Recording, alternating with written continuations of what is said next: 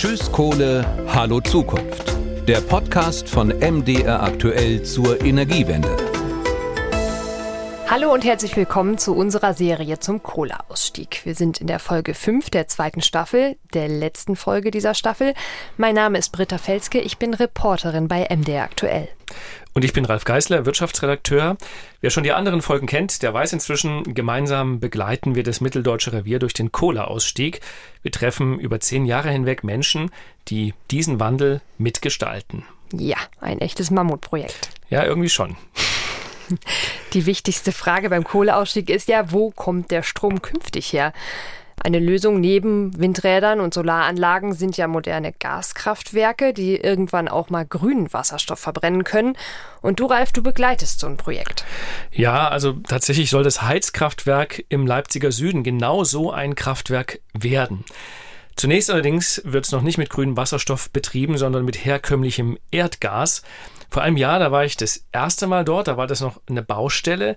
Inzwischen ist das Kraftwerk fertig, was angesichts der Energiekrise und des Handwerkermangels tatsächlich fast ein kleines Wunder ist. Und es läuft, obwohl das Gas gerade so teuer ist? Das erzählt uns der Kraftwerksplaner in der Reportage. Na dann, Ton ab für Ralfs Geschichte. Auf den ersten Blick sieht es noch immer nach Baustelle aus, das Vorzeigeprojekt der Stadtwerke Leipzig. Es ist immer noch schlammig, es gibt immer noch Pfützen.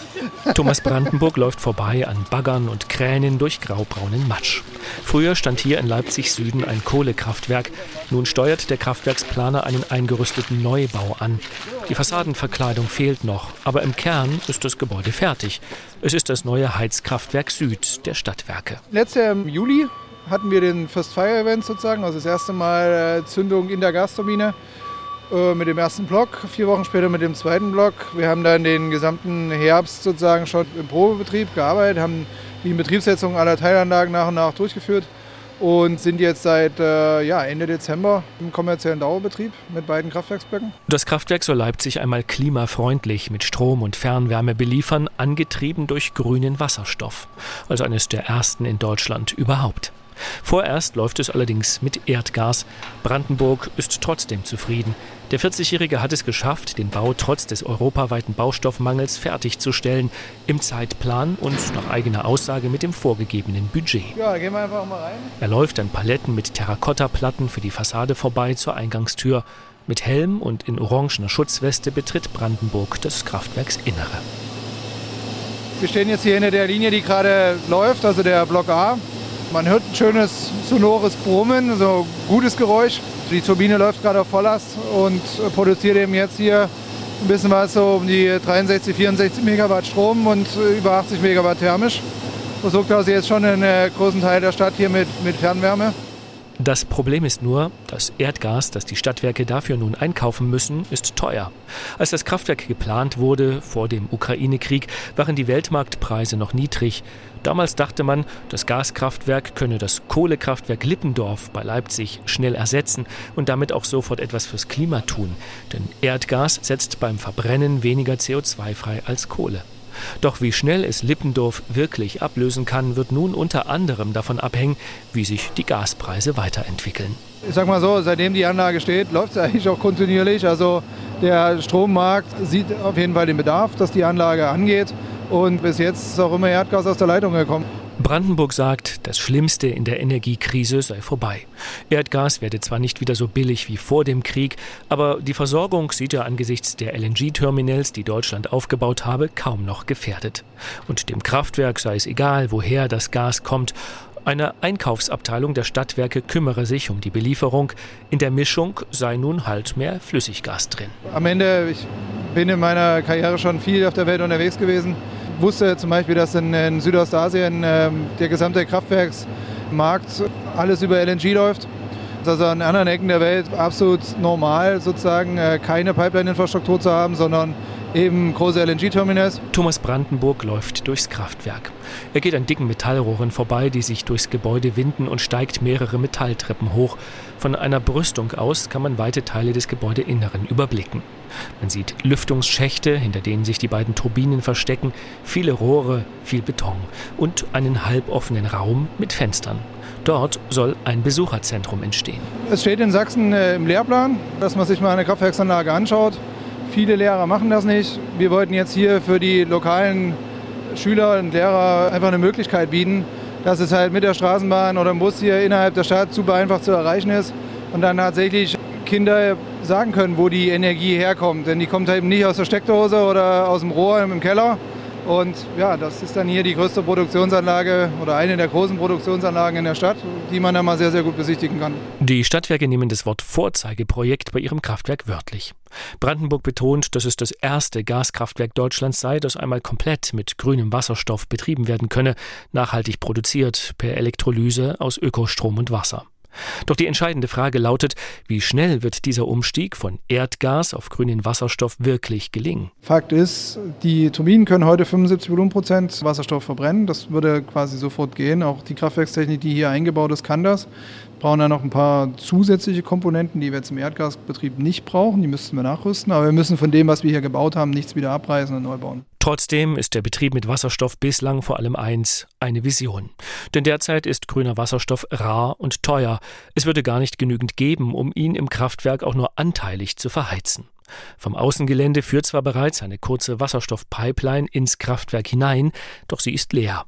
Brandenburg glaubt, dass sich das ändern wird wir haben jetzt hier einen Großabnehmer gebaut. Also wenn es Wasserstoff gäbe und der irgendwie kommerziell ähnlich günstig ist wie Erdgas oder Erdgas plus CO2, weil das wird man ja dann definitiv einsparen, dann ist die Anlage in der Lage, das Zeug zu verbrennen und dann entsteht ein Markt. Helfen würde halt einfach, dass CO2 auch mal richtig Geld kostet. Das ist nach wie vor sehr günstig, CO2 in der Atmosphäre zu verklappen.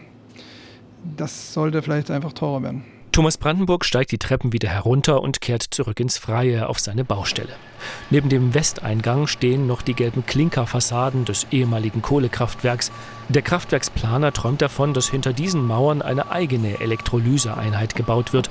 Dann könnten die Stadtwerke Leipzig ihren grünen Wasserstoff damit selbst herstellen, wenn in der Region Wind- und Sonnenstrom im Überfluss vorhanden sind. Wir haben die Investitionsprojekte ja noch nicht entschieden, aber wir arbeiten ja an einem äh, großen Elektrolyseprojekt hier nennt sich das äh, Löwe-Projekt Leipzig ohne Emission mit Wasserstoffenergie. Und äh, das wollen wir da in dem alten Kohlekraftwerk realisieren. Und da sind wir momentan bei Mitte 2026 würden wir damit in Betrieb gehen und dann würden wir die Pipeline mit Wasserstoff füllen. Das gesamte Gelände soll ein moderner Energiepark in der Großstadt werden. Brandenburg läuft ein paar Schritte unter einer Eisenbahnbrücke hindurch. Hier kamen früher die Kohlezüge aus dem Leipziger Umland an. Direkt dahinter steht, versteckt zwischen Bäumen, eine große Halle. Darin wurde in der DDR Braunkohle getrocknet. Die Tür ist zugeschweißt, auf dem Dach sprießt grün. Diese Halle äh, steht unter Denkmalschutz, genau genommen dieses Lichtband da oben auf dem Dach, äh, was komplett äh, zugesprüht ist. Wir werden da kein Geld rein investieren und möchten jetzt zeitnah diese Halle abreißen und dann hier eine Solarthermieanlage errichten. Das ist eigentlich die Idee und hinreichend auch kommuniziert. Doch der Denkmalschutz stellt sich quer, weil er die Halle erhalten will. Brandenburg versteht nicht, was an dem maroden Industriegebäude interessant sein soll. Besucher bekämen es ohnehin nie zu Gesicht. Ein Abriss und der Aufbau einer Anlage für Solarthermie an gleicher Stelle würde dagegen vielen nützen. Sie könnte Sonnenwärme in die nahegelegenen Haushalte bringen. Es ist ein klassischer Konflikt zwischen den Bewahrern des Alten und den Erschaffern der neuen Welt. Wir haben das durchgerechnet. Wir haben die äh, Anlage einmal so geplant, mit Halle bleibt dastehen. Da wird die Anlage ungefähr halb so groß. Und äh, dann sind wir halt einfach in einem Bereich, das, das ist einfach zu klein. Also bei Kraftwerksanlagen zählt dann immer, je größer die sind, umso wirtschaftlicher sind sie. Der Ausgang des Konflikts mit dem Denkmalschutz ist offen. Fest steht trotzdem, das gesamte Gelände bleibt noch eine Weile Baustelle. Brandenburg läuft zurück zum noch eingerüsteten Kraftwerk, von wo aus der Weg zum weithin sichtbaren Wärmespeicher so matschig ist, dass einem beinahe die Schuhe stecken bleiben.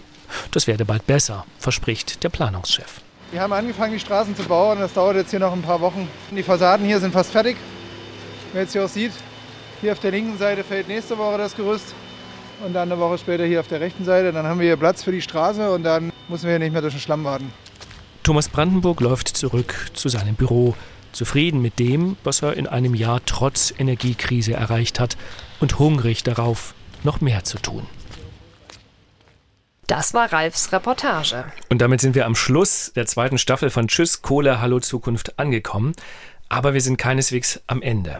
Denn wir wollen natürlich all die Menschen, die wir begleiten, wieder treffen, fragen, wie es mit ihren Projekten weitergeht, mit ihrem Leben.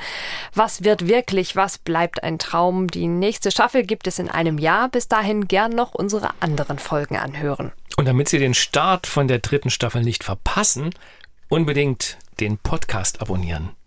Schreiben Sie uns auch gern mit Anregungen, mit Fragen, mit Kritik an wirtschaft.mdraktuell.de. Bis später. Tschüss. Tschüss Kohle, Hallo Zukunft. Der Podcast von MDR aktuell zur Energiewende.